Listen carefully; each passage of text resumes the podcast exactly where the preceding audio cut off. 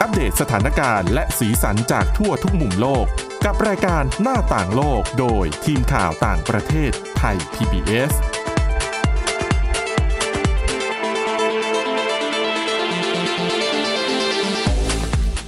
สวัสดีค่ะ คุณผู้ฟังต้อนรับเข้าสู่รายการหน้าต่างโลกกันอีกครั้งค่ะสำหรับวันนี้นะคะ เราจะไปดูเรื่องราวของ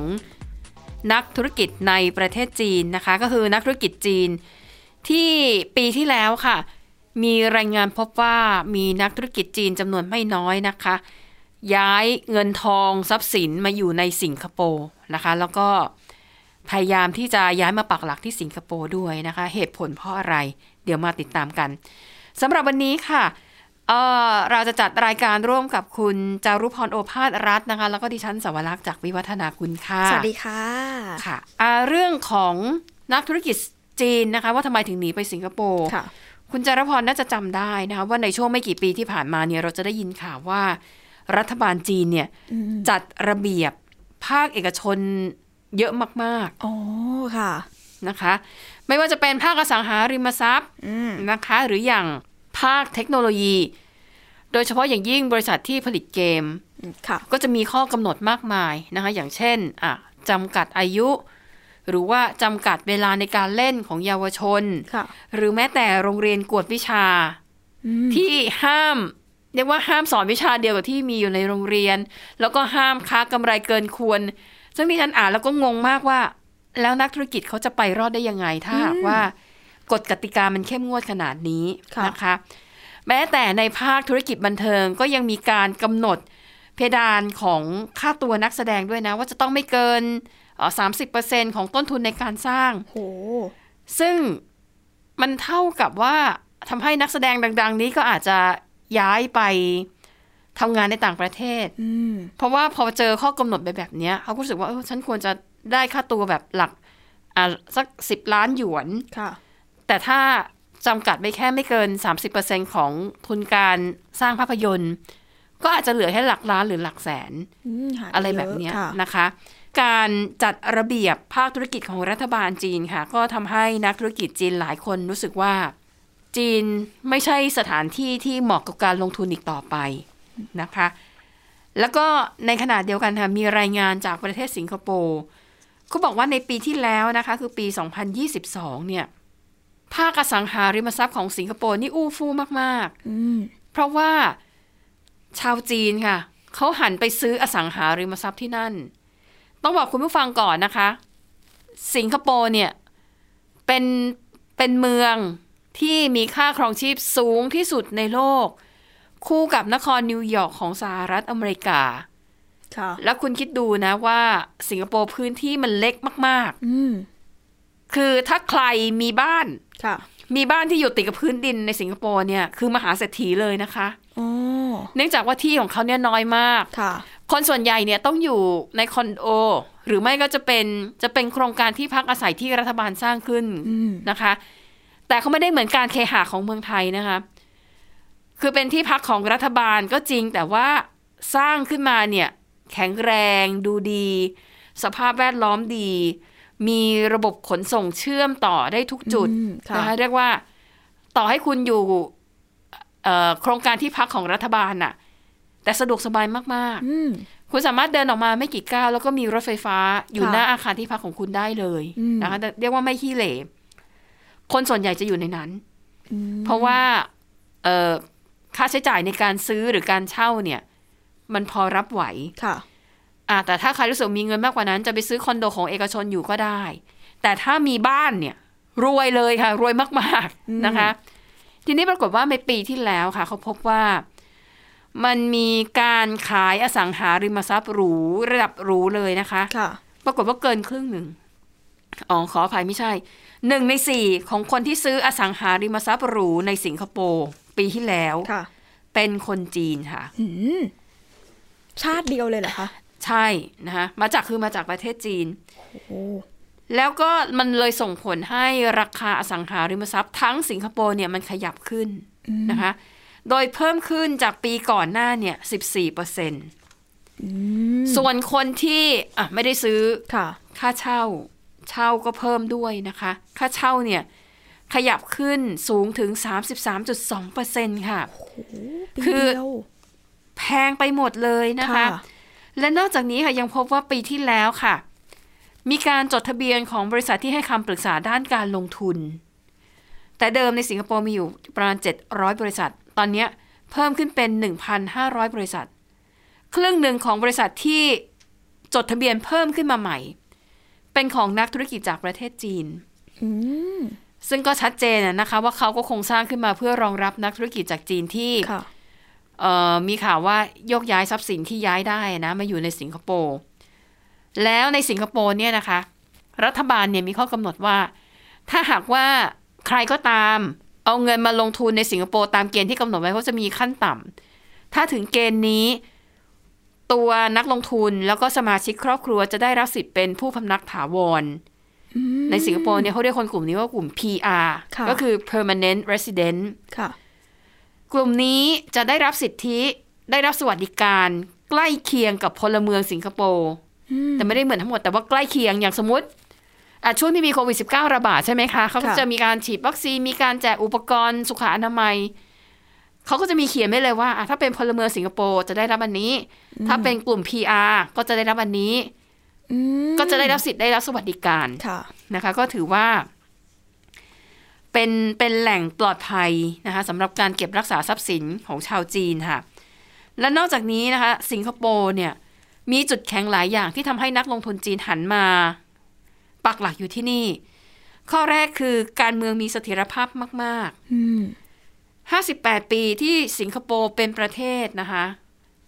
มีพักการเมืองพักเดียว ไม่ใช่มีพักเดียวคือเขามีหลายพักแหละ แต่ว่าพักที่เป็นพักรัฐบาลเนี่ยคือยืนพื้นมานานถึง 58 ปีก็คือพัก People Action ค่ะ ซึ่งทำให้การสารต่อนโยบายไม่สะดุด มันเป็นไปอย่างต่อเนื่อง แล้วก็ประเทศมันก็เจริญในทุกๆด้านนะคะ ที่สำคัญค่ะฐานภาษีของสิงคโปร์ค่อนข้างต่ำเอ่อภาษีเงินได้บุคคลธรรมดาเนี่ยนะคะ สูงสุดของสิงคโปร์เนี่ยอยู่ที่ร้อยละยี่สิบสอง ค่ะ ไปดูของไทย ของไทยเนี่ยภาษีเงินได้บุคคลธรรมดาสูงสุดของเราอยู่ที่ 35%เลยนะคะ อืม อันนี้สำหรับบุคคลที่มีรายได้มากกว่า 5 ล้านบาทขึ้นไปต่อปี ค่ะ เห็นไหมมันเยอะมากเทียบกับรู้อย่างเงี้ยหนีไปอยู่สิงคโปร์ดีกว่า เออ เสียภาษีแค่ 22%น ค่ะ ะคะ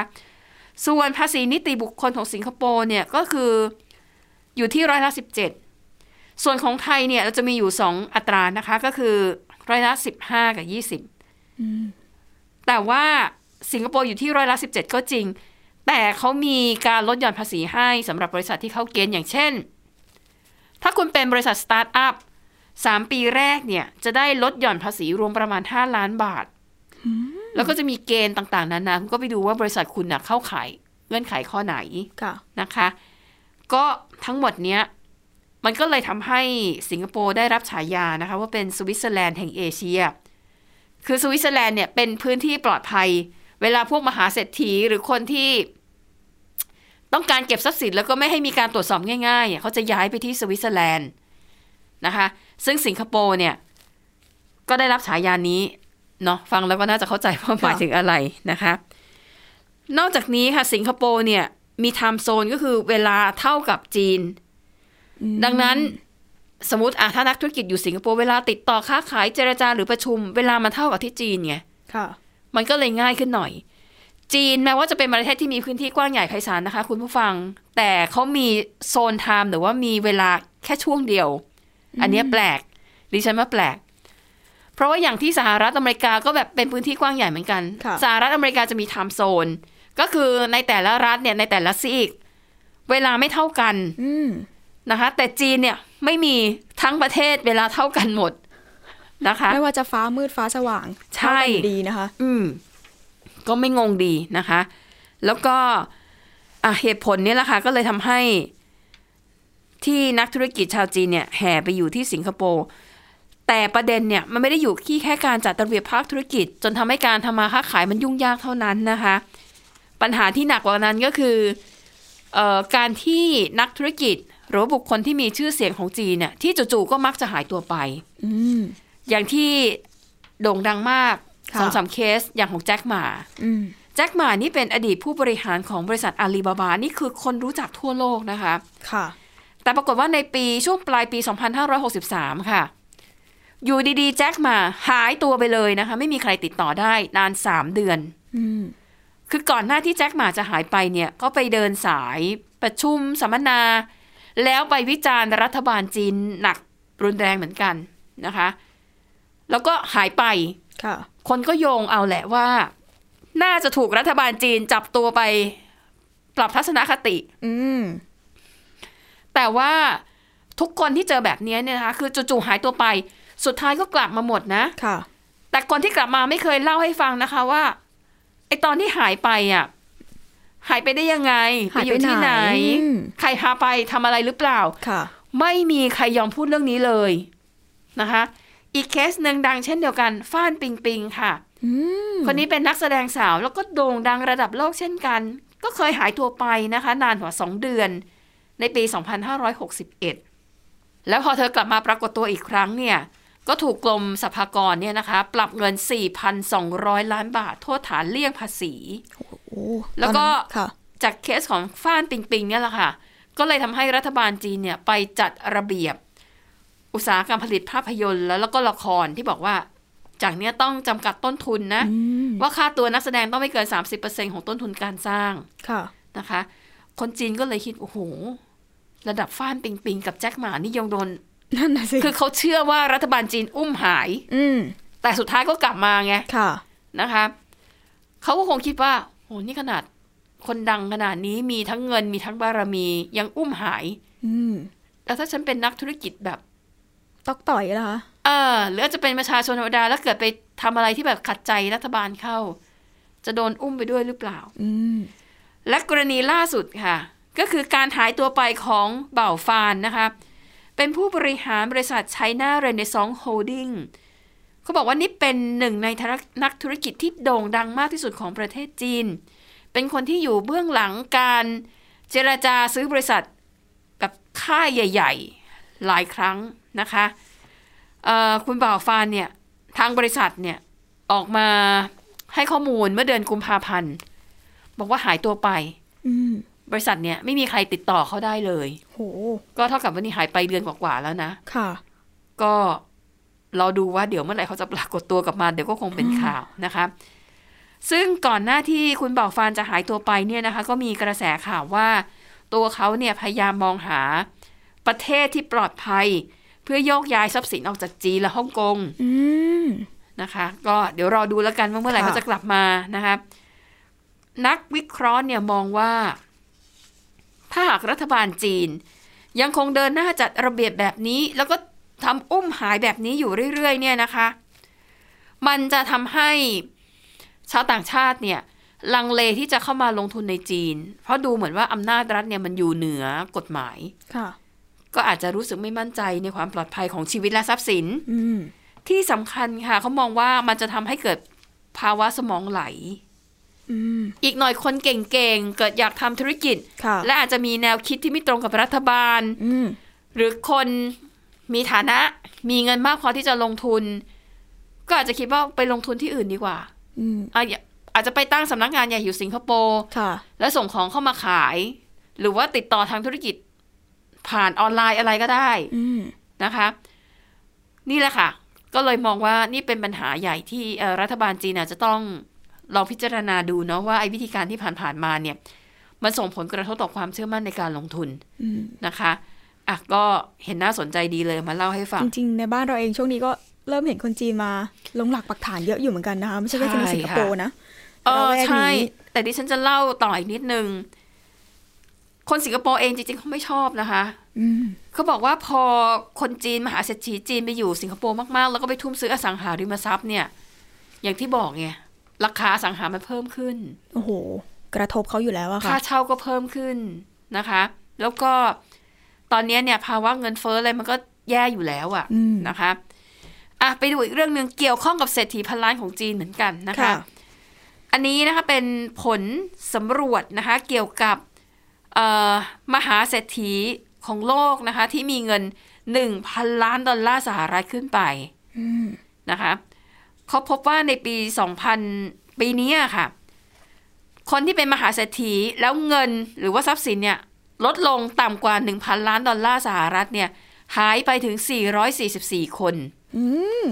คำว่าทรัพย์สินเนี่ยนะคะ คุณผู้ฟังบางทีอาจจะมันหมายรวมถึงราคาหุ้นด้วย ถ้าตลาดหุ้นตก แล้วหุ้นที่มหาเศรษฐีคนนั้นถือไว้มันร่วง เขาก็จะเอามาคำนวณด้วย อืม นะคะ ดังนั้นค่ะในปีนี้นะคะ มีมหาเศรษฐีที่หลุดจากโผของเศรษฐีพันล้านเนี่ย 445 คน ในจำนวนนี้ค่ะเป็นมหาเศรษฐีจากจีนถึง 229 คน โอ้โหโหโห เกินครึ่งนะคะ ค่ะ ก็เหตุผลนั่นก็คือภาวะเศรษฐกิจโลกนั่นแหละค่ะ การขึ้นอัตราดอกเบี้ยของธนาคารกลางหลาย ๆ ประเทศนะคะ ปัญหาฟองสบู่ของบริษัทด้านเทคโนโลยีที่เราจะได้ยินโดยเฉพาะอย่างยิ่งบริษัทด้านคริปโตที่เผชิญกับวิกฤต ค่ะ แล้วก็ปิดตัวไปหลายบริษัทนะคะ แล้วก็เอ่อเรื่องของมูลค่าในตลาดหลักทรัพย์ที่ลดลงทั้งหมดนี้นะคะ ก็ส่งผลกระทบต่อมหาเศรษฐีโดยตรงค่ะ อันนี้ก็เป็นเรื่องน่าสนใจมาเล่าสู่กันฟังแม้เราจะไม่ให้ไม่ใช่มหาเศรษฐีก็ตามนะคะ เราได้แต่หวังว่าให้เราเป็นนะคะ ใช่หวังทุกวันที่หนึ่งและสิบหก ค่ะ นะคะ ก็ใกล้อยู่เหมือนกันนะคะเนี่ย ค่ะอ่ะ จากเรื่องของเงินเงินทองทองนะคะ ไปดูเรื่องของสิ่งแวดล้อมกันบ้างค่ะ วันนี้คุณจารุพรนำมาฝาก เป็นเรื่องของมลพิษทางอากาศ ที่พบว่ามันส่งผลกระทบต่อการสืบพันธุ์ของแมลงวันผลไม้ อืม มันกระทบยังไงบ้างคะ จริงๆต้องบอกว่าผลกระทบก็คือมันทำให้ตัวผู้เนี่ย เจ้าแมลงวันผลไม้ตัวผู้เนี่ย มันปล่อยฟีโรโมนลดลง ค่ะ อฟีโรโมนตัวนี้ต้องบอกก่อนว่าเอาไว้ดึงดูดตัวเมีย คือผลการวิจัยอันนี้เขามาเปิดเผยนะคะว่ามลพิษทางอากาศ ไม่ใช่แค่สร้างผลกระทบต่อเรา ยังเป็นอุปสรรคสำคัญด้วยค่ะ ต่อการสืบพันธุ์ของแมลงวันผลไม้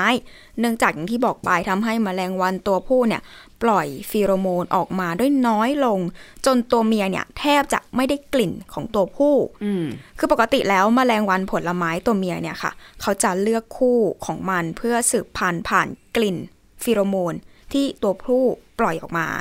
แต่มลพิษทางอากาศเนี่ยเป็นปัจจัยที่ไปรบกวนความสามารถในการปล่อยกลิ่นของตัวผู้ เนื่องจากโอโซนในปริมาณที่สูงจะเข้าไปสลายพันธะคาร์บอน ที่อยู่ในฟีโรโมนของแมลงค่ะ จนทำให้พวกมันเนี่ยปล่อยกลิ่นออกมาได้น้อยลง ซึ่งหมายความว่าอากาศที่ปนเปื้อนไปด้วยมลพิษ ก็อาจจะเป็นภัยคุกคามต่อการสืบพันธุ์ของแมลงวันผลไม้ แล้วก็แมลงชนิดอื่นๆ จนอาจจะส่งผลให้จำนวนของประชากรพวกมันเนี่ยลดลงได้ คือต้องบอกก่อนว่าเรื่องนี้เป็นทางด้านนักวิจัยที่เขามีชื่อว่าคุณมาคุสคานาเดนค่ะ เป็นนักวิจัยด้าน วิวัฒนาการของระบบประสาทแห่งสถาบันในเยอรมนี เขาก็ทำการวิจัยเรื่องนี้ ซึ่งเขาก็บอกก่อนนะคะว่าทุกคนต่างรู้ดีนะคะว่า โลกของเราตอนนี้เนี่ยกำลังเผชิญกับปัญหาประชากรแมลงลดลง โดยสาเหตุหลักก็คือ เรื่องของการใช้ยาฆ่าแมลงค่ะ แล้วก็การสูญเสียที่อยู่อาศัยของพวกมัน แต่มาวันนี้เนี่ยอีกหนึ่งปัจจัยที่ควรจะต้องพิจารณาไปด้วย นั่นก็คือเรื่องของมลพิษทางอากาศนั่นเอง ซึ่งผลการวิจัยฉบับนี้ เขาได้ศึกษาว่าแมลงเนี่ย สามารถรับรู้กลิ่นของดอกไม้แตกต่างกันหรือไม่อย่างไร หากพวกมันได้ไปสัมผัสกับโอโซนในระดับสูง โดยทีมนักวิจัยนะคะก็ได้ทดลองโดยใช้แมลงวันผลไม้ทั้งสิ้น 9 สายพันธุ์ด้วยกันค่ะ โดยจะให้ตัวผู้ครึ่งหนึ่งของแต่ละสายพันธุ์เนี่ยได้สัมผัสกับอากาศปกติ ส่วนอีกครึ่งหนึ่งจะไปอยู่ในสภาพที่มีระดับโอโซนอยู่ที่ระดับ 100 ppb อันนี้จะเป็นตัววัดของเขา ไอระดับ 100 ppb ถามว่าสูงขนาดไหนคือ ถ้าระดับโอโซนเฉลี่ยในพื้นที่อุตสาหกรรมเนี่ย มันจะอยู่ที่ระดับประมาณ 40 แต่อันนี้คือไปถึง 100 แต่ถ้าสำหรับบางภูมิภาค อย่างเช่น จีน อินเดีย หรือว่าเม็กซิโก ก็อาจจะมีระดับโอโซนถึง 210 ได้เลยนะคะ ซึ่งนักวิทยาศาสตร์เขาก็พบว่าแมลงวันตัวผู้ที่สัมผัสกับโอโซน ระดับสูงเนี่ยจะปล่อยฟีโรโมนได้น้อยลง ด้วยเหตุนี้ค่ะ จึงทำให้พวกมันเนี่ยไม่สามารถดึงดูดแมลงวันตัวเมีย มาผสมพันธุ์ได้ดีเหมือนเดิมได้ ซึ่งนักวิจัยเขาก็บอกนะคะว่า เมื่อเรานำแมลงวันตัวผู้ไปประสัมไปสัมผัสกับโอโซน ก็ดูเหมือนว่าพวกมันเนี่ยจะใช้เวลานานขึ้นกว่าเดิมที่จะดึงดูดตัวเมียมาผสมพันธุ์ได้ นอกจากนี้ การที่แมลงวันตัวผู้ปล่อยฟีโรโมนออกมาเนี่ย ยังเป็นการป้องกันไม่ให้แมลงวันตัวผู้อื่นๆนะคะ มาผสมพันธุ์กับพวกมันเองด้วย ฉะนั้นการที่บางวันปล่อยฟีโรโมนได้ลดลง จึงกลายเป็นว่าอาจจะมีมแมลงวันตัวผู้อื่นๆ พยายามผสมพันธุ์กันเอง ซึ่งนักวิจัยก็บอกว่า ถ้าหากไปในห้องทดลองเนี่ย การที่มแมลงวันต้องใช้เวลานานขึ้นหลายนาที เพื่อล่อตัวเมียเนี่ย หรือว่าพยอาจจะพยายามผสมพันธุ์กับตัวผู้ด้วยกันเองเนี่ย ค่ะ อาจจะไม่ใช่ปัญหาสักเท่าไหร่ อืม แต่ในชีวิตจริงแล้วต้องบอกก่อนว่าแมลงวันพวกนี้เนี่ยควรที่จะต้องมีความพร้อม เพื่อตามหาตัวเมียมาผสมพันธุ์ ให้เร็วที่สุด ก่อนที่พวกมันเนี่ยจะถูกสัตว์นักล่า หรือว่ามนุษย์อย่างพวกเราเนี่ยฆ่าตายไปซะก่อนนะคะ ค่ะ เพราะฉะนั้นการศึกษานี้ก็ถือว่าเป็นอีกหนึ่งภาพ ที่สะท้อนและก็ชี้ให้เห็นว่าปัญหามลพิษทางอากาศเนี่ยไม่เพียงแต่ส่งผลกระทบต่อสุขภาพของมนุษย์เราเท่านั้นนะคะ แต่สัตว์น้อยใหญ่ไปจนถึงสัตว์ตัวจิ๋วอย่างแมลงวันเนี่ย ก็ต้องประสบเคราะห์กรรมเช่นเดียวกัน ซึ่งนักวิจัยเขาก็บอกว่า อันนี้ก็ถือว่าเป็นภารกิจสำคัญของมนุษย์เหมือนกันนะคะ ที่จะต้องดำเนินการแก้ไขปัญหาเรื่องของมลพิษกันอย่างจริงจังค่ะ ค่ะ อ่ะ แล้วก็ปิดท้ายสั้นๆนะคะ มันมีผลการสำรวจพบว่าปี 2022 ค่ะ ปรากฏว่าโลกเนี่ย ดันปล่อยแก๊สเรือนกระจกมากเป็นประวัติการณ์ทั้งนั้นที่ความจริงแล้วเนี่ย ควรจะต้องลดลงด้วยซ้ำ อืม แต่มันส่วนทางก็คือเรื่อง ค่ะ นี้สำนักงานพลังงานระหว่างประเทศหรือว่า IEA เขาก็บอกว่า ปีที่ผ่านมาค่ะ ปริมาณการปล่อยแก๊สคาร์บอนไดออกไซด์ทั่วโลกเนี่ย แตะระดับสูงสุดเป็นประวัติการณ์หลังจากเอ่อหลังจำนวนรวมของแก๊สดังกล่าวเนี่ย เพิ่มขึ้นถึง 0.9%ในปีที่แล้วนะคะ ค่ะ ซึ่งก็ต้องบอกว่าไม่ว่าจะเป็นการเผาไหม้เชื้อเพลิงฟอสซิล อย่างเช่นน้ำมัน แก๊สธรรมชาติ แล้วก็ถ่านหินก็ถือว่าล้วนเป็นตัวตัวการ อืม ในการปล่อยแก๊สคาร์บอนไดออกไซด์ออกสู่ชั้นบรรยากาศ ค่ะ และสุดท้ายก็จะส่งผลกระทบต่อชีวิตบนโลก แล้วก็พืชที่ใช้น้ำมันต่างๆด้วย จริง ๆ อีกเรื่องหนึ่งก็คือเหมือนกับว่า การที่มลพิษเพิ่มขึ้นเนี่ยเขาก็สังเกตว่ามันมันเพิ่มขึ้น แต่ก็ยังถือว่าต่ำกว่าปีก่อนที่จะเกิดโควิด -19 ค่ะ แต่ที่เพิ่มขึ้นมันเนี่ยก็เพิ่มขึ้นมาเพราะว่าเหมือนพอโควิด -19 มันดีขึ้นหลาย ๆ คนก็จะเริ่มเดินทางกลับภูมิลำเนากันมากขึ้น ค่ะ พอมีการโดยสารเครื่องบินแน่นอน เกิดการเผาไหม้เชื้อเพลิงต่างๆ หลายๆคนก็จริง ๆ ในปี 2020 กับ 21 ก็ถือว่าเยอะแล้ว แต่ ค่ะ ปีที่แล้วแซงหน้าไปกว่านั้นอีกนะคะ นอกจากนี้เขาก็ยังพบว่าเหมือนเรื่องของค่าค่าพลังงานต่างๆ ที่เพิ่มสูงขึ้น ก็ทำให้หลาย ๆ คนต้องหันไปใช้พวกการเผาไหม้ของถ่านหินมากขึ้น ทำให้หลาย ๆ อย่างก็เพิ่มขึ้นด้วยเพราะฉะนั้นผลกระทบที่เกิดขึ้น